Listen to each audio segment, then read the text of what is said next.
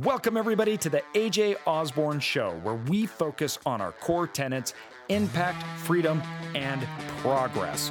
Join me and others as we grow through education and discussion. Welcome, everybody, to the AJ Osborne podcast. And I could not be more excited about our guest today. I think the world of him. He is not only an incredible investor, he's written multiple books, including The Wise Investor that just came out. He is a licensed real estate broker and co founder of the realwealth.com. But aside from all his accolades and real estate investing, he's just one of the coolest people I've ever met. We have so wow. many similar interests. So I'm so excited, Rich. Thanks for coming on, man. This is thanks, man. Great. One of the coolest people you've ever met, man. It's like, Serious. whoa. I know you, you, know some cool people too. well, hey, I, I don't know a lot of people that have jumped off the Golden Gate Bridge. No, no, so, I don't either. Just a couple. My brother and me. like you, you have such an interesting story too, um, and obviously, you know, one that I find near and dear because it's very similar, obviously, to uh, uh, my story. So before we get into, just give people a background, like what got you into real estate investing? How'd you guys start Real Wealth? And that just took off, just exploded. Amazing what you guys mm. have created and done. I, it's just so amazing to see all your success. Like what what got you there? Why why'd you start? Yeah, yeah. Thank you for that. It's um, yeah, I mean, not as close as devastating to your story, but uh, you know, it's it's a story. It's uh, you know, it was about 20 years ago. I was riding high on. I had just uh, signed a book deal with Simon and Schuster. I was giving keynotes all over the country and had a very thriving coaching practice um, just life was great. And then I was diagnosed with melanoma. Uh, I'm a ginger, fellow ginger. and uh, mm-hmm. uh, so one of these freckles uh, turned big. And uh, so I went in and had the surgeries to remove it. And the doctor said, I want you to get a scan to make sure it hasn't spread. And they saw four masses on my liver. And so after multiple tests, I met with an oncologist and he said, you know, it looks like it's spread to your liver. You probably have about six months to live and so it was a punch in the gut really and uh, it just was it just rocked our world. I had a 10 year old daughter i had a three year old daughter uh, it was just crazy and then my wife kathy or some of your guests some of your listeners are probably familiar with Kathy Fettke, the more attractive Fettke. she she um she was a stay-at-home mom at the time. And she, she was like, okay, I gotta figure out a way to make ends meet if Rich if Rich dies. And she had this small radio uh, show in San Francisco area and she would do things on personal development and coaching and so she's like i gotta find a way to figure this out so she started to um, have guests on who were financially free and successful and she found out that most of them had made their money through real estate investing so one of them was a mortgage broker he kind of told her how to do it she got all excited about it and Luckily, thankfully, the doctor's diagnosis was wrong.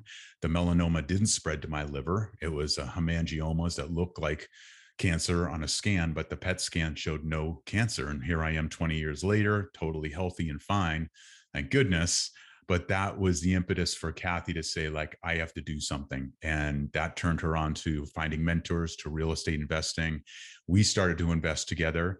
Um, she actually ended up having Robert Kiyosaki on her show, who said, sell this is 2000 this is about 2005 2006 she said he said sell all your high priced California properties and go to go to Dallas, Texas. And so that's Kathy and I did that. And we didn't sell all our California properties, sadly, because some of those we had to do a short sale on them after the crash. But uh, we did buy six properties in the Dallas area. And then we started to have other friends and family and other people want to know how to do that. And so we formed what we thought would be a small group of investors. We thought it would maybe be a couple hundred friends and family and stuff. And today, Real Wealth is now over 63,000 members that we've helped um, become financially free through real estate. It's amazing. Mm. I, I don't I don't know that there's any better accolade than that right now there that number that you've helped create others become financially free and take more control of their life. I, mm. I just think that is uh, that is a great way to measure your success yeah, that is the way we measure it. Yeah. Now we have a thing called a real wealth assessment where people can fill out these 20 questions and they get a score at the end. If 100 would be completely financially free, fulfilled. And real wealth to us is more than just money. It's about having money and freedom to live life on your own terms. So it's it's also taking care of your health and your relationships and your romance and your personal growth and all that stuff. So when people fill out this real wealth assessment, they get a score. And so now our new mission is within five years, we want to have a thousand people have filled out that form saying that they are now financially free, where they started without being financially free and then then they are. So yes, that's how we measure it. That's I love it. I love it. That's such a a powerful thing. It's you know it's why we we took on investors after you know I got out of the hospital. I was like, okay, let's bring other people in and allow them for the same reason. Yeah, it was okay. I'm financially free that saved me when I was fired in the hospital. Yeah, and so for me, the power of that is more than just wanting. So what you've created or help what you've helped others create, you know, that's powerful. And mm. it's so that's it's where not, you get that crazy AJ drive, huh? That's right.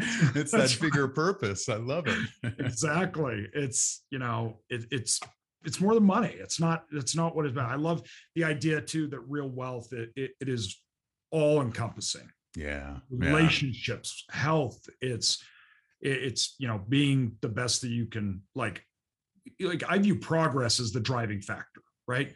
So it's not a it, nice. the, the obtaining goal is like hard, but it's like I want to make sure that my team is driving capital or money right that's that's a measuring stick for my business mm-hmm. because currency is a tool that we use right so yeah, use it as score. a metric to simply judge that progress but every year we want to be better than we were the year prior and that's not something i want to end right, right it's not something right. that I feel like you meet. And so I love this idea that wealth, it, it's the same way. I, I hope that I have a better relationship with my wife, my kids every single year, right? Yeah, right. It's all encompassing.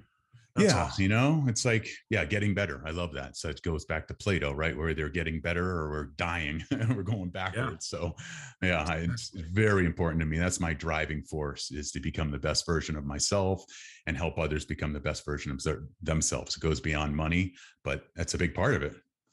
And you know, you, I, I, think one of the lo- uh, the reasons that I just you know love you and your wife so much is you live what you say Hmm. I mean, you are someone that has done amazing things and you've done a lot of things. I mean, from bodybuilding to extreme sports, it's, you know, you, I feel like when you wanted something, you actually went after it. You made a decision and you drove it. Hmm. Now, that's a big differentiator that I see in people. Like some people, they say, Oh, I want to do this. They actually go through, they, they do it. It's not that they have the answers. It's not that they know something that other people don't it's that they take action. And you are a hundred percent a man of action. You go for it. It doesn't, you analyze risk, right? And you go base jumping, right? And you move in and you start companies and you invest. How what what is it about you? Like why is that just something natural or is that something you've had to really cultivate that says when I make up my mind I want to do something, I'm not gonna analysis paralysis. I'm not going to sit around and mm. you know, mm. I'm going to start moving towards that goal and figuring it out as I go.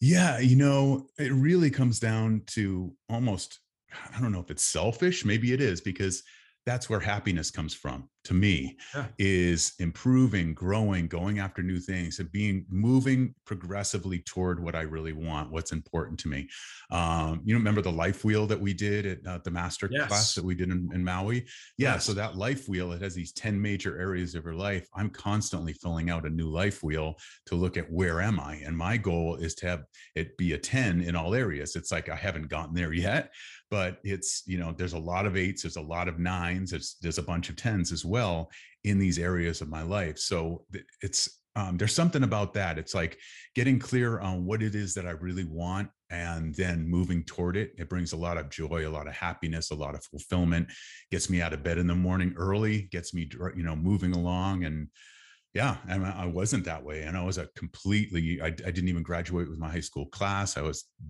diagnosed learning disabled when I was a kid. So I think a lot of it is to like overcome that little inner gremlin in my head that says, you're never going to amount to anything. You're not successful. You're, you know, so I got that gremlin over here and I get this guy over here saying, oh yeah, watch me do this. now, uh, what, okay. Now I got a question. What, what were you diagnosed with? What, what learning disabilities? uh, hyperkinetic, which is today ADHD. They didn't have it back then when I was eight yep. years old. Um, so yeah, Massachusetts General Hospital diagnosed me. I was put on Ritalin. Uh, really hard time in school. Part, somewhat dyslexic. Um, just had a really hard time. And then honestly, it was it was the bodybuilding that turned things around for me. I you know in junior year of high school, I was getting bullied and punched by this kid in gym class every time I'd go to gym class and I was like, I'm gonna this summer, I'm gonna get buffed. I'm gonna take martial arts, and I'm gonna kick his ass when we get next yeah. year. And uh, and then the next year, I came in all buff. This guy comes up to me and he's like, Hey, Fettke, uh, you're looking good, man. And I just let it all go. I'm like, okay, cool. That's nice. But yeah, so that, but that, the bodybuilding is what really taught me about setting a goal, breaking it down into small parts, you know, consistent daily discipline, small actions that add up to big results and then i started to apply that toward you know i got my high school degree finally got into uh, college into a, a, community college before i went into a, a you know a larger college um, so yeah all that carried over and just like i was like oh this this works this goal setting stuff Rich, we're like the same person. I had ADHD, brother from another mother. Huh? exactly. I had to leave school in freshman year. I had to leave oh, high school, and I, had to, I didn't know that. Tutor and trained. Yeah, yeah. And the school, like, you know, kind of same thing as you put on Ritalin and, you know, they're mm-hmm. like not sure what to do with me and they're not. So, uh, you know, you have to figure it out on your own, which is hard when you're that age because, you know, everybody's basically telling you you're dumb, even though you're not. But oh, yeah. You, yeah. you don't understand because you learn in a different way than other people do. So, you know, it's hard when, yeah, my mom's like, you're not dumb, they're dumb. You just learn different, and that's okay, right? And it's like, yeah, but you're my mom. You got to say that. Yeah, you know? yeah. Everybody else is like, okay, exactly, you're yeah. You're yeah, going to go to the back of the there. class.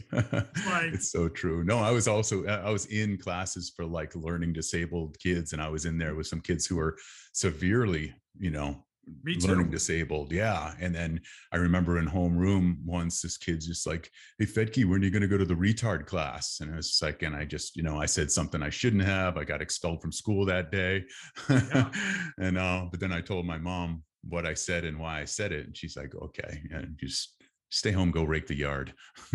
that's that's exactly how I was. I was put in a class with um, you know, kids that were severely impaired and handicapped and wow. it's crazy when you're there and you're like, okay, like I don't have these same problems, but you're treating me as if I do. So then it starts to get confused as a kid. You internalize it. Yeah. You're like, am I? I guess yeah. I am. I don't know. Obviously, mm-hmm. because this is where I have to be. And, uh, you know, it got to a point where I couldn't, I was not going. Yeah. Because I'm like, why would I go? If nobody thinks that I can do this, if I, you know, so I just stopped going. like you. My mom's like, oh, okay, well, that doesn't work. I understand why. we got to figure something else out. And Crazy. look at you now. look at you now. Awesome. But there's That's something about cool. that, like I think that really helped me is, you know, as I see it in you, you figure out a way. It's like yeah. th- I'm not being provided an option in this situation. So if I have to do this, I got to do it my own way. I got to figure this out. Yeah. Because yeah. I, I don't work within that system and that actually makes a lot of sense looking at you and what you've accomplished and it, your life. It's like i'm just going to figure it out. Mm, yeah and then you get obsessed or i should say yes. i got obsessed with learning. And it's like oh wait a minute i love learning. This is amazing. Yes. and now with the internet and you know to look things up and stuff and videos and audible audio books you know it's yeah. like whoo yeah it's awesome. It is awesome. Now how'd you, how'd you get into extreme sports yeah, that's no. Well, that that happened uh, well, about the same time. as you know, yeah. I mean, I've been skiing since I was three. My parents got me into that earlier, early. So with my younger brother, he's four years younger than I am. We were always pushing ourselves to do bigger jumps and bigger cliffs and all that stuff. So I think that's where the adrenaline addiction began and the Yeah. thrill of it, you know. And yeah. from there it went to rock climbing and then it went to bungee jumping, as you were talking about, and skydiving, um, you know, surfing, and the waves get bigger and bigger. So yeah, I think that's it, it started with the skiing. skiing. That's that's how mine started too, and then that progressed Nice. uh, speed flying, everything else. But Yeah, know, I've seen those videos of you well, kite yeah, kiteboarding across the snow. Yes. That's amazing. that was fun stuff.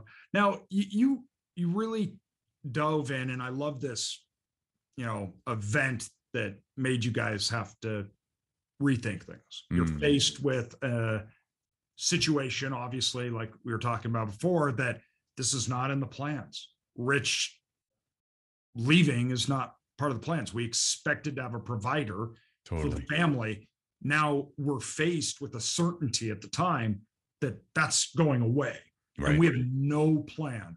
So back to what we talked about before, we got to figure this out Mhm. and we got to get around this. And uh, when you guys started investing and you started went on, I'm very interested in that when you found out that that wasn't happening. Thank goodness, like you're not actually going to die. Was there a time when it's like, oh, we don't have to do this, or was it, well, we're really sold on this. Let's let's keep going. And you just did you just keep that motivation through that? Yeah, you know, it was the eye opener. It's like I was in that camp. It's like I was, you know, Arnold Schwarzenegger was a big, you know, influence on on me uh, being a Yeah. bodybuilder, and then just his his ability to have a vision and say, "I'm going to accomplish this," and what he's done. And I remember reading his uh, biography and reading about him and uh, all the real estate that he owned, Yeah. and and I was just like, someday when I have enough money, I'm going to invest in real estate. So that was my mindset. It's when I have enough money. So I knew I wanted to do it. But then we learned, and you know, this is like I said, it was just like 2003 when we were really looking at it and saying, like, oh, wow, you mean you can go to into the bank and tell them you want to buy a property and they just, you know, pay for the whole thing, you know, Yeah. nothing down and everything. So all of a sudden it's like, oh, wait a minute, I don't have to have a lot of money. And and I thought I had to have hundreds of thousands of dollars before I could start investing in real estate, not realizing that like even today you can do it with what, you know, 30 grand, you know, you know, Yeah. or, or less. It all depends Yeah. on how you want to invest. Um, but I I was just in that mindset of this is the way it it has to be. So it was an eye opener for Kathy and me of like, oh, wait a minute, we can do a cash out refi in this house that we, you know, we got our first house in 1997 because her dad had Kathy's dad had to do a 1031. And so he helped us buy this, acquire this property. We handled it all. We rented out the lower level. We basically house hacked back back then, threw it up on Craigslist and had tenants and all that. So that was kind of like our first intro into being landlords. And then realizing that we could do a uh, cash out refi and use some of the money in that house to invest. We were just no, we were on fire. Then we are like, okay, we want to build a real estate empire now. it got Yeah. addicting. Hundred percent. Mhm. You know, um, which dude, you're you're very lucky for a lot of reasons, but also because uh, uh Kathy's amazing. Yes, So I you know. are, you it's know, my are just- luckiest part. yeah, like it's uh, you know, she's absolutely wonderful, and you guys just are are a great pair.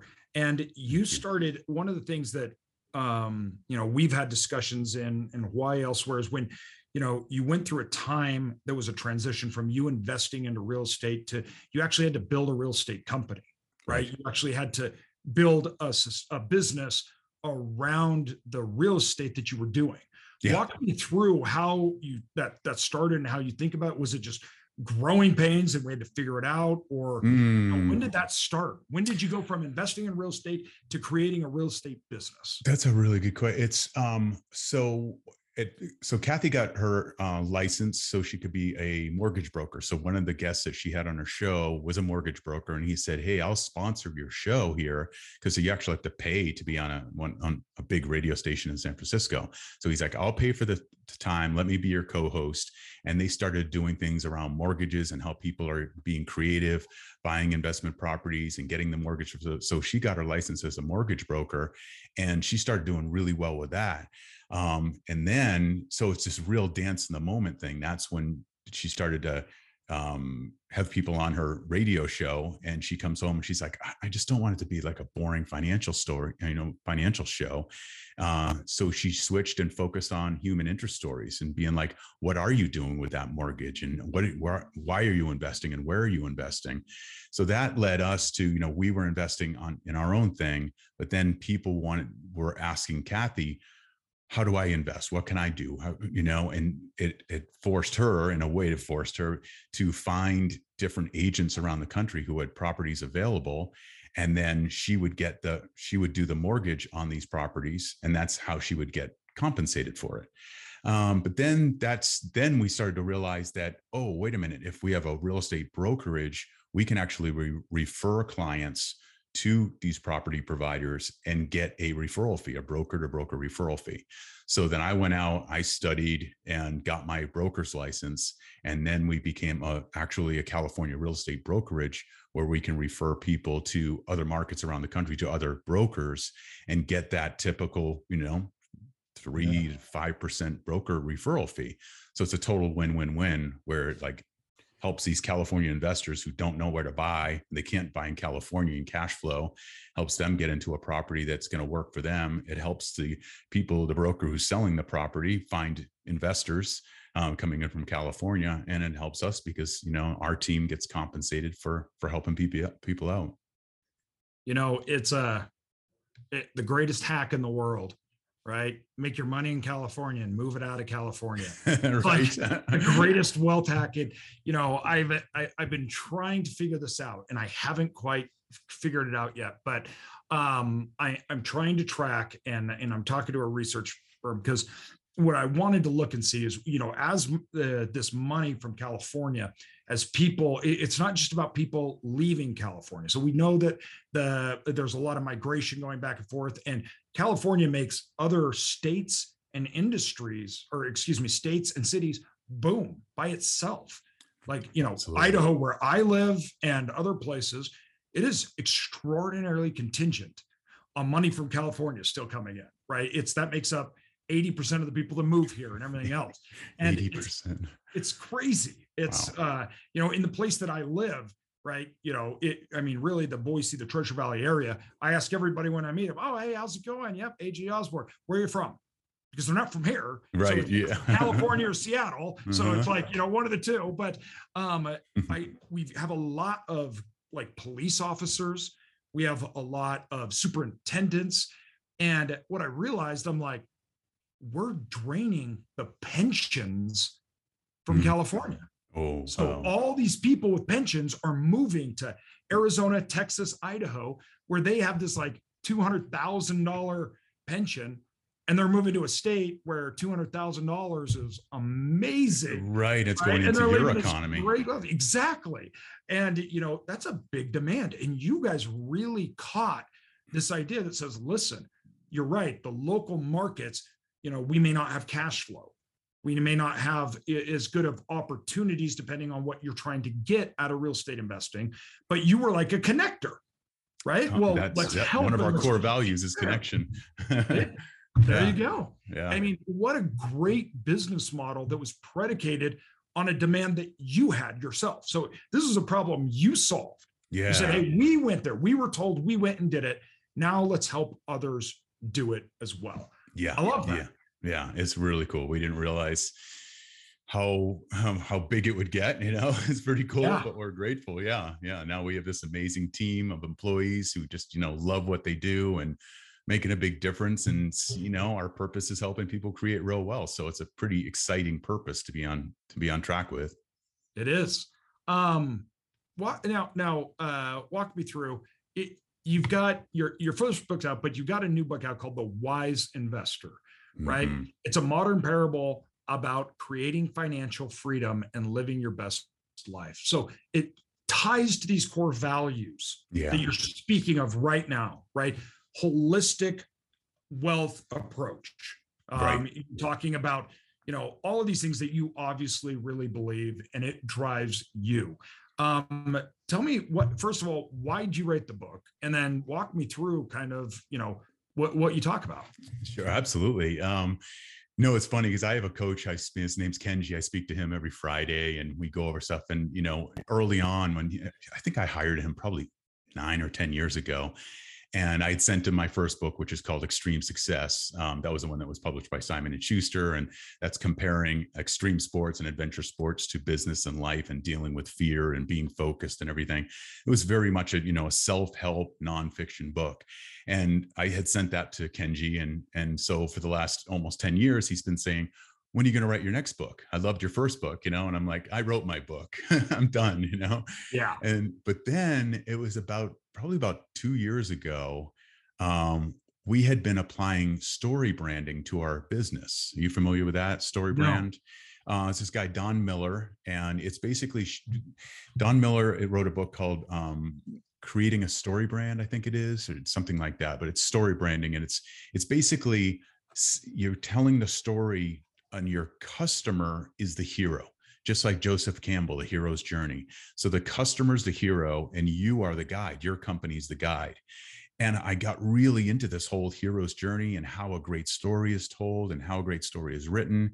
And so we really moved all our marketing and our whole focus is our customer is the hero they have something they want they have a problem and a challenge that's getting in the way and they need a guide like a yoda or whatever and yeah. we're the guide you know we're the guide to help them and that leads them to a successful outcome like you, so many movies you know it doesn't matter yeah. what movie you look at so i got so into this thing and then all of a sudden i just I love parables. I love, you know, fables and all that. I've written, you know, I mean, I've read so many from The Alchemist to um, the monk who sold his Ferrari to you know some of the Go Giver, you know all these yeah. books, and and I was like, you know, I could do a parable. I mentioned that to my coach, and he so he caught on to that, and he kept kind of nudging me on it, and then then it just con- consumed me, and so um, the reason I wrote a story is because it's it's compelling. I think a story moves beyond just information and it hits people emotionally and it, it inspires them to take action.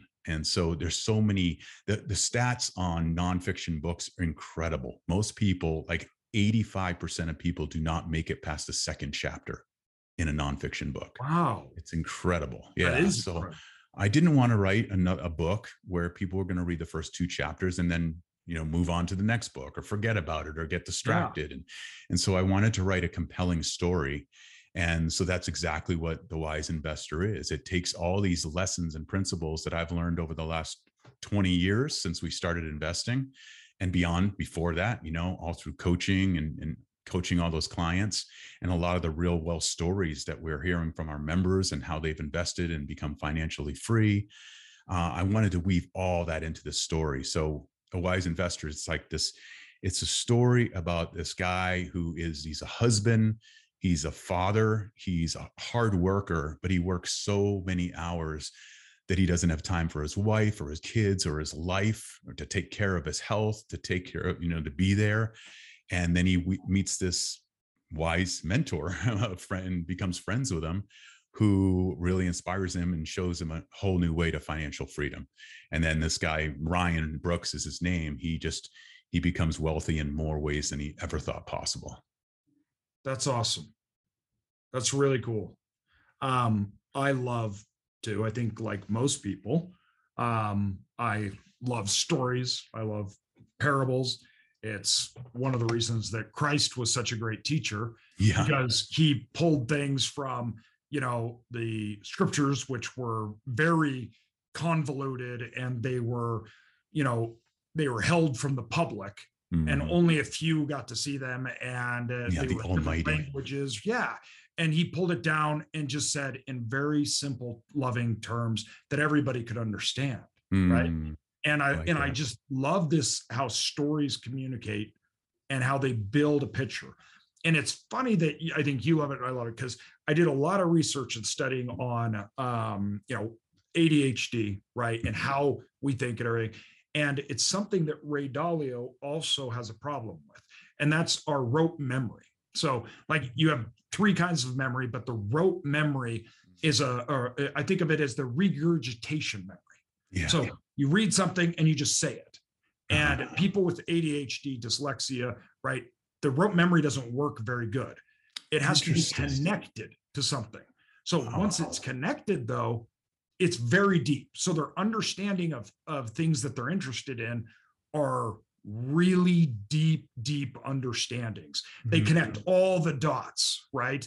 And it's like they can see things that other people can't see because they have to, because the rote memory, just simple regurgitation of information, you know, doesn't work. And so for me, it's like when I hear stories, I can see the picture, I can pull it in, I can have an understanding and a layer that, you know, I, I just think it's harder. And especially when you're starting out in finance Right. and economics and things where Mm. you're like, this is another language that I was never taught before. Yeah. And you've got once people understand it, they have this whole new vocabulary, right? And everything else, then you're hearing people talk, and it's almost like it's it's like off-putting, right? You're like, Yeah. I, I feel dumb just hearing you say normal things because I don't understand it. Yeah, right? it's like a different language. That's Yeah. fascinating, man. I did not know that because I mean, I don't know the the lyrics of a song all the way through. You know, Yeah. there's some songs like old Rush songs when I was back into that in high school Yeah. that that tell a story. I can remember Yes. those. But yes. it's wild. It's you know, and my uh, my younger my daughter, both my daughters, they know the words to every song. You know, every single. I'm like, Yeah. how, how do you do that? Wow. So that, Yeah. yeah. okay. So it's just this thing. Yep, it that works. It works well some ways, but not in some Exactly. others. Exactly. and so it's like, you know, I think that stories is that connectivity that pulls everybody in. from Mm, people that you can teach like you are in the wise investor you can teach deep deep principles yeah. in a way that everyone can understand it's not like you're got one of these books of numbers mathematics and everything else like that to try to say the exact same thing that could have been expressed uh, a lot easier and i think our, our first uh, you know at least my first when i read books like um you know the, like you said the millionaire next door Yeah. right things Mhm. like that and it was like oh i get it Right. I get it, right? Like economics, when I went to school, I hated it. I hated microeconomics. Oh, right. I Yeah. couldn't stand it. I'm like, Yeah.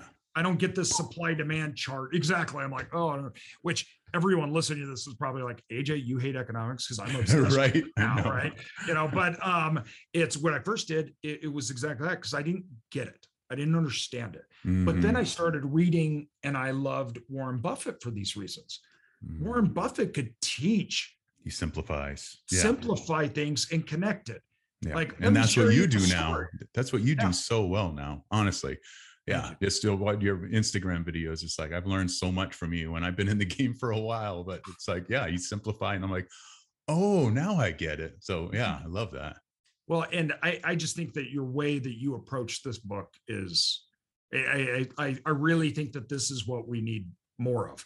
Um, we need more ways to bring people in and understand it more than a boring finance, right? More than understanding how to like like you talk and you know the discussions that you have you can just see it in you. It connects to all these parts. Mm, like in thank you. it's like it connects to your life it connects to who you are. So it's not just about money right Yeah, I don't want to be one of those authors or speakers who says, you know, take my advice. I'm not using it, right?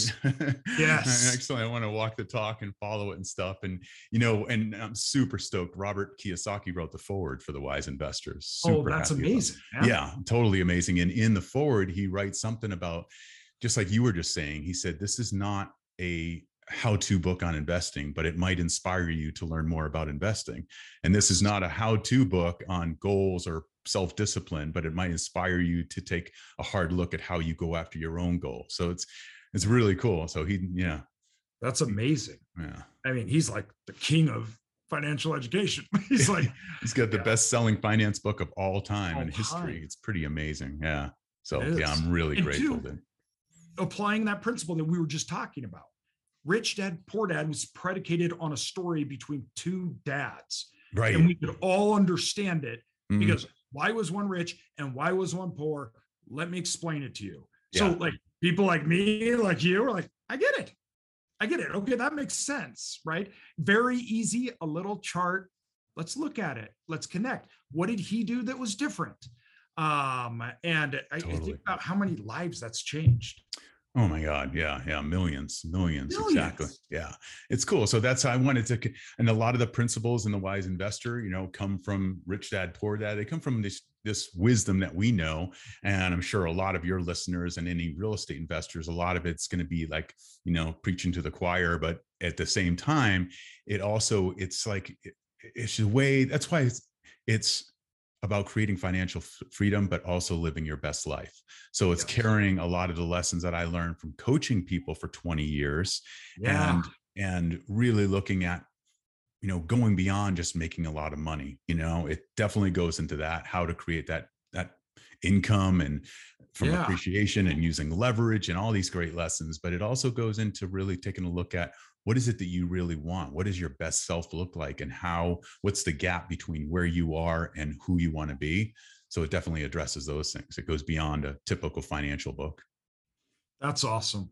Well, now that we've talked about that, I, I want to talk about more financial stuff and just seeing where you view the world. So Mm. where, where where do you view the world's at? How are you guys planning on on moving forward? What are your thoughts with inflation, interest rates? Um, you are very well connected. You um, are at events. uh, You know, Rich Dad Poor Dad. You know uh, people, and you hear a lot of what our listeners they're not probably privileged to. What are you hearing out there, yeah and what are people saying? Well, and I'm married to Kathy Fettke, so I get to be around it all the time and listen through her office door, all the podcasts she's on. She, you know, just that that um, what was the fourth episode? She's a you know co-host of the Bigger Pockets uh, on the Market podcast, and that that one was incredible. Just talking about uh, cash flow versus appreciation and where are we going and where are we heading now and inflation rates and everything. So, yeah, I mean, I do believe that that was incredible. I actually had that sent. Jimmy sent it to me, Oh yeah, and I um, read it. And after that, I looked that guy up. That was a great episode. Wasn't So- it great? Yeah, Oh, yeah, was very really engaging. Yeah, it's like uh, it's like yeah, I loved it. Um, so um, I mean, yes, they're definitely seeing inflation continuing, you know, and the dollar devaluing. There's no doubt about that. So um, we we're honestly we're doing the same thing that we've done for 20 years. We're just getting into smart investments in real estate. Uh, we're getting long term. We're not doing any type of arms. We're not doing any, you know, short-term financing. Uh, we're actually buying a, a townhouse right now in Park City uh, that we developed. We did the syndication on this whole thing and built like 50 uh, single-family homes and a bunch of townhomes. But it's right next to Woodward Training Center, which is the Olympic ski and snowboard training center. And so our townhouse is literally right there, looking out at the slopes with the half pipe and the jumps and everything. That's So amazing. we had to buy one there. So anyway, I was Mhm. just locking in and looking at do I want to do a seven year arm or a 30 year fixed? And you know, we did the 30 year fixed because it's like Yep. it came in at like 5.1 or something like that percent. And uh, which is, you know, it's like let's lock that in because Yeah. I, I just inflation is gonna rates are gonna keep going up uh definitely through this year. I mean, the Federal Reserve, I mean, not that I mean, um, they're just they're talking about we have to slow down inflation and Yeah. they they actually have stated we want to create a recession Yeah. and we have to Yes, So- the Federal Reserve, it was, what was it, three hours ago, just announced they upped a half a point, the Half highest increase in over two decades. isn't that insane and we got our our rate lock yesterday Nice. on that 30 year right Nice. so but we're you know just doing the same thing being smart you know kathy and i got hit hard in 2008 you know some of our properties did well some of them you know that were in the linear markets but you know we had three properties in california and it was like a real tough hit on us. So and we also had some uh, other properties that we were building. We did short-term construction loans that were like oh we'll just refinance out of it at the end. And all of a sudden what we're like what? Lehman brothers has failed and you know we can't get loans anymore no one we can't refi and you know heavy duty. So um we're just you know buying smart we're, we're still buying Yeah. and we're just getting you know being safe we're keeping you know 12 months reserves per property now Yeah. uh, and just making sure we can control the properties that we own through any type of a downturn or any type of a rate hike I um I need to send you a thread that uh, uh, uh I made uh, today, but as well as ours because um my, our model's identical to yours. So we have long-term financing structures. Nice. Um, we do not do event-based investing, is what I call it, meaning so many people in the self-storage industry are doing regressive underwriting, meaning Right. they're justifying today's price because of a sale tomorrow. And Mhm. when that doesn't work out, it is catastrophic. And catastrophic. all of these young people in this industry that are raising all this money, they didn't go through 2008 and they don't see how this flips on them. And Yeah. so, like, we have these people that are justifying insane prices and they have interest only four years, which then they plan on selling at a four cap. Yep. And a lot of people say, and then you're like, you know, it may be a five cap. And people are like, okay, a cap rate, you know, they're like, really, what's the difference of a four and a five cap? And so I did this number and I, I want to share it with you. So because talking about this. So I had just for an example to illustrate to people how powerful this is. So if we had a property um, that gross revenue of 170,000, net income of 100K to make it simple, at a four cap, that's 2.5 million. That's the value. Okay. If you had a 10% decrease in occupancy, meaning it went from 98%, which is the average today, just down to historical norms, okay. historical norms, 88%, Mhm. and up just one cap rate. All the rest of the revenue, everything stayed identical. No reductions, no nothing. So if you had a 10% decrease in that and just up one cap rate point to a five cap, the value is 1.8 million. Okay. So that is a what is that? Uh over seven hundred thousand dollar loss. And if you put 30% down into it, you are now underwater. That's And the thing. that's all it took. yeah. That's it. That's what deals need to be stress tests. And then I think that's Yes. what's not happening. And it's like, yeah, it, it was pretty easy to do really well in real estate over the last 10 years. Yes. And and there's a lot of people who have been in real estate for 10 years. You know, you talk to them, they're, uh-huh. they're just like, yeah, I know what I'm doing. I'm killing it and everything like that. Yeah. Yeah. And and they're just and they're running on fumes too, as far Fumes. as yeah. It's, it's like it- yeah, I mean, that's I'm- what I'm I- worried for him. I'm really worried too. Because like I, I wrote in this in this big white paper that I am putting out for our industry and with all this data. First of all, no one's talking about it. So no one is saying anything about the risks associated. And then I said, you have to understand that the numbers we're looking at, at 80% of all the funds that have moved in, which is transferred out of the REITs and the people that had been in it for a long time in 2016, Right. they have never, ever been in business in an environment that cap rates weren't dropping, revenues weren't going up, and occupancy wasn't rising. Never. They've never been in an environment like that. And you're like, you know, it's it, it it's it- and I don't think that it's like when I when I think in to your point, I don't think that it's a bubble that's going to pop, right? But what's going to happen is it's just going to go back to a standardized norm that we're not in right now. But people are placing risk on an asset that shouldn't have risk. So Right. by putting a structure that you have to sell in four years or I have to refinance in four years, that that big cell at the end of the rainbow that's your pot of gold, you just turned it into a bomb. Yeah, And- yeah, it's an and it's a domino effect in the in the negative Yes. sense. Yeah, one one thing starts to fail, and then you have to pull money from over here to save that, and then that Mhm. one starts to go, and it's like do do do do do do do, and it yeah, it all falls apart. And like you do it though, and like you know, we're doing it, that's all avoidable today. So Yes. just because you're doing deals today doesn't mean that if the market tanks, you're going to tank with it. And that's what I think a lot of new investors don't understand because they say, well, AJ, you say that the self storage market over the next three years, which it's not just me, it's also banks and funds, everything we all look at it, it's going to go back to a normal level. And that, Mm, but that's a big contraction from today. Well, if it does that, if you think it's going to do that, why are you buying?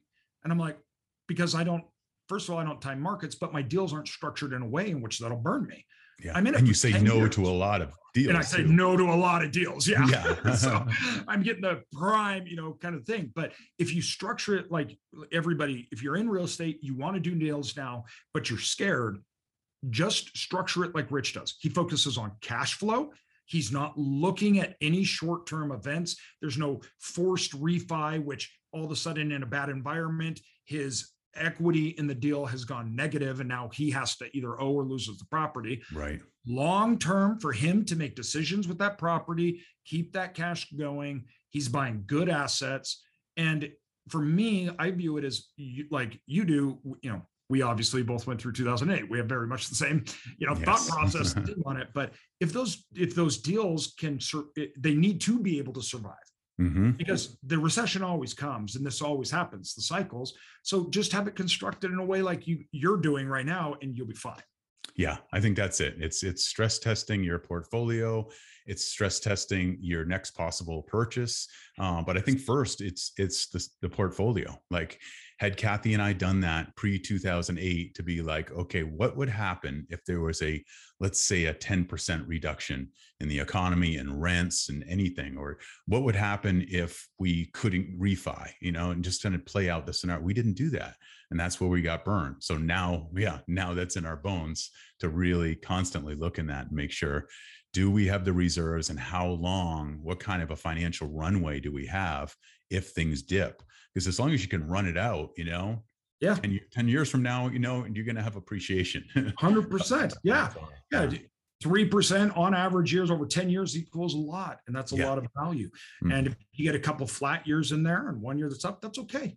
Yeah. Right. And, yeah. Uh, you know, as a new investor, I mean, I'd love to hear your opinion because that's who you work. You know, you're literally creating financial freedom for new investors. But right. it's my idea that it's like you don't look at those markets. Like, don't try to time. Don't don't do that because either you're going to freak yourself out because you can't do it. It's impossible, and you're going to start listening to lots of people that are saying we're at the top or we're at the bottom. When who you should be listening to is somebody like Rich saying, no matter where you're at, this is how you do a deal that you'll be okay yeah, I think that's a big part of it. And it's also there's a big difference between like kind of more of a I almost see myself more of a passive investor, even though I'm pretty active. But uh, yeah. you know, it's like we're in it for the long haul. Kathy and I are yes. both in it for the long haul, and and that's that's the huge thing we've learned. It's like you know, looking at everything in like a 20 year or 30 year window instead of like you know let's do let's be transactional you know Let, yes. let's try to you know flip this next year and make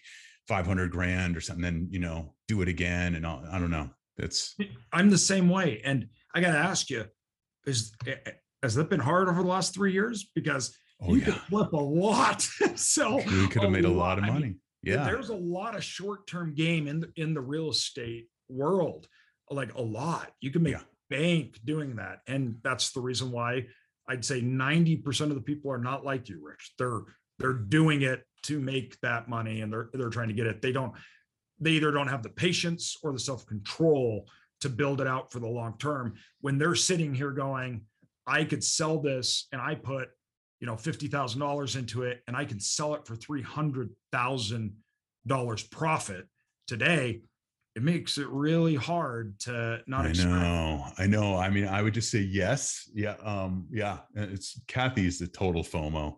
She, yeah, she's always just like she, you know, she's just around going to these masterminds and speaking at conferences. People come up to her and you, it's like, oh yeah, remember that apartment deal that you turned down? And you didn't want to do it. You know, I did it. You know, and we, we, you know, we almost doubled our money. And she comes home and I'm like, honey, we're doing okay. It's everything's fine. You know, but but it's like yeah, that's the thing. Uh, what I would just say is if you've made a lot of money over these past five years, three years, even this last year, that's awesome. And congratulations. It's awesome. You took the risk and take some of that money and park it somewhere. I know it's hard to have that money sit there and not be invested where you're getting a high return, but make sure that you have liquid, liquid cash, you know, liquid just to yes. be able to, yeah, just in case. We're, I mean, and and two guys, that that is gold from Rich right there. And like Rich said, I don't do anything. I'm, I'm not I'm not going to tell people to do something that I'm not practicing. Right? We're doing the same thing as far as refis pull back. We're pulling back a lot, a lot of money. Um, now we're still investing. Mm-hmm. So make sure that's understood. I'm not saying that we're not investing and we're hoarding money for the uh, you know coming apocalypse. No, not at all. But yeah. we are at a point in the cycle where I want more capital in on the sidelines to just be ready. And I'm still investing. I'm being much more clear though right now on our investing criteria, deals that we're making, and we are drawing that money, and we're just putting putting a lot of it away. So uh, that's really really good advice. Awesome. Thank you. Yeah. Yep. And that's that, you know, that townhouse I was just talking about. That is, you know, the mate that's going to be mostly be a short-term mm-hmm. rental. You know, that's our deal. We've run the numbers on that. And it's like, even if it's at 50% occupancy, we're still cash flowing on it up there. So, you know, you just you never know what's going to happen recession wise with short-term rentals and everything. But yeah, it's yeah, kind of well, stress test that, that one. You know, that's a perfect example though of a business model that is really predicated on the location because that location is, I mean, prime for that. Right? That's a good point. Yes, yeah, yeah. That is people, really people with money go to Park. City, and yeah, then people with money will not be as hard hit by yes. the recession. You're right. Yeah, yep. and they're going skiing. Mm-hmm. They're doing their they're, they're doing their thing, right? Yeah. So no, that's awesome. Well, um, where can people go to get your book, man? Uh, and where where can people go to learn more about you? Uh, I, I once again, this i'm so excited about this book that you, have really released and come out everybody needs to check it out it's no matter what level of investing it doesn't matter. You need to read it. Thank you. Yeah yeah it's um so the ebook's out now because of supply supply chain issues just like in real estate and so many other things the uh the printers are really backlog on paper. Uh so the hardcover will come out in august. Uh the audio book that i narrated which was an interesting, fun challenge because there's 10 different characters in the book. So I narrated that and that, it's a fun. We'll see how it all did. Uh, but that one's coming out in early June, the audio book on Audible. So well, um, I'm but, excited for that one because awesome. I, I, just want to hear hear you make all these other uh, voices, and I'm really hoping you have a bunch of female characters in there so I can uh, hear how that sounds. I do. You can make fun of me, but I actually did a course online, uh, a couple of courses online on how to do, you know, be a a voiceover artist so I could learn yeah. not to make the females too feminine or, you know, all yeah. that stuff. So that's cool. So anyway, where pe- can people find the book? Um, it's on Amazon. It's on all major booksellers. Um, if people want to learn more about the book, it's uh, The Wise Investor Book, the thewiseinvestorbook.com. Uh, and then we will put that to everybody in the link so you guys can go and uh, check that out. Awesome yeah so i think i think that's perfect and instagram is just at rich Fettke f-e-t-t-k-e if anyone wants to connect me with there yeah go go check out and um, see him on his foil as he's uh, running through the ocean so he can i'm gonna get cool you stuff. on that man when you come to oh, malibu yeah. we're, we're oh, riding oh yeah i'm coming so, well, hey, man, thank you so much for coming on. I really appreciate the time that you've uh, spent with us today. And uh, everybody, too, by the way, Rich is coming to our event. So he'll be our uh, at our event here in June. Uh, yeah. Uh, so everybody, you guys can come here and see Rich and meet him uh, and learn more from him here. So with that, thanks, man. I appreciate your time. Thank you, AJ. Great to see you. You too. We'll see you, man.